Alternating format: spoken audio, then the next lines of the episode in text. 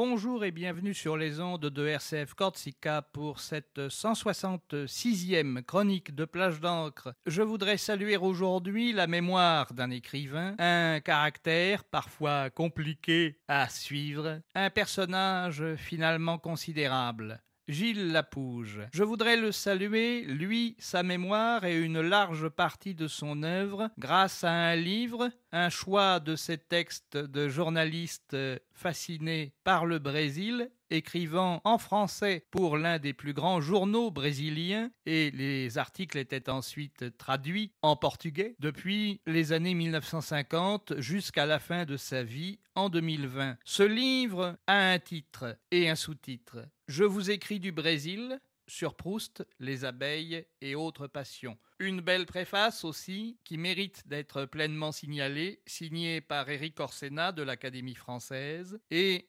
véritablement un très beau livre publié chez Albin Michel. Un peu plus de 400 pages pour redécouvrir le sens de la formule, de l'aventure, de la rêverie, les préoccupations écologiques, morales, ou esthétiques et littéraires, et surtout littéraires, de Gilles Lapouge. Un petit garçon qui ne lisait pas sinon Les Pieds Nickelés et les aventures de Bibi Fricotin et de quelques autres, qui ne lisait pas, qui trouvait Dumas et bien d'autres ennuyeux, et puis Jules Verne trop calé en sciences. Il a changé d'avis un peu plus tard, s'est passionné pour Montaigne, pour La Fontaine, pour Dumas, pour Stevenson aussi, pour beaucoup d'autres.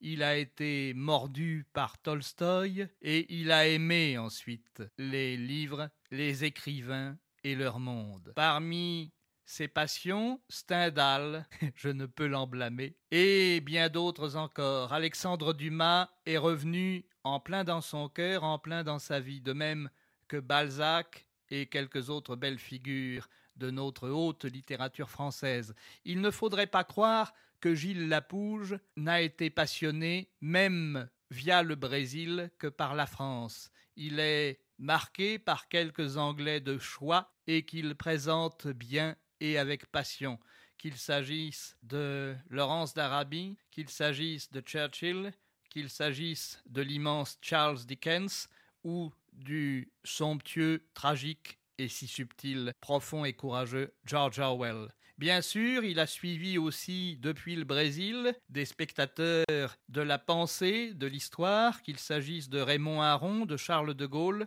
ces deux opposants fascinés, de Fernand Braudel ou de Georges Duby, et puis quelques-uns de ses contemporains littéraires, qu'il s'agisse d'Ernst Junger, de Malraux, de Marguerite Yourcenar, de l'immense Simon, du géant malmené aujourd'hui qu'est Albert Camus. Et puis, il est passé dans des terres d'aventure ou des villes qui le fascinaient, qu'il s'agisse de donner des nouvelles de l'Amazonie en décomposition, de saluer la flibuste et barbe noire à sa façon, de méditer sur la sauvegarde de Venise ou de chercher les routes du café ou celles de la canicule, et puis aussi de méditer sur la neige. Mais ce qui l'a fasciné, c'est bien sûr l'actualité, les oiseaux, les insectes, les abeilles, l'Europe en perdition de ses abeilles et tous ces insectes, tous ces oiseaux ou ces animaux menacés. Tout fascinait la curiosité de Gilles Lapouge. C'était un chevalier et un chancelier de la curiosité. C'était un esprit vif, qui raillait avec la politique. On n'était pas forcément toujours d'accord avec sa vision de la politique.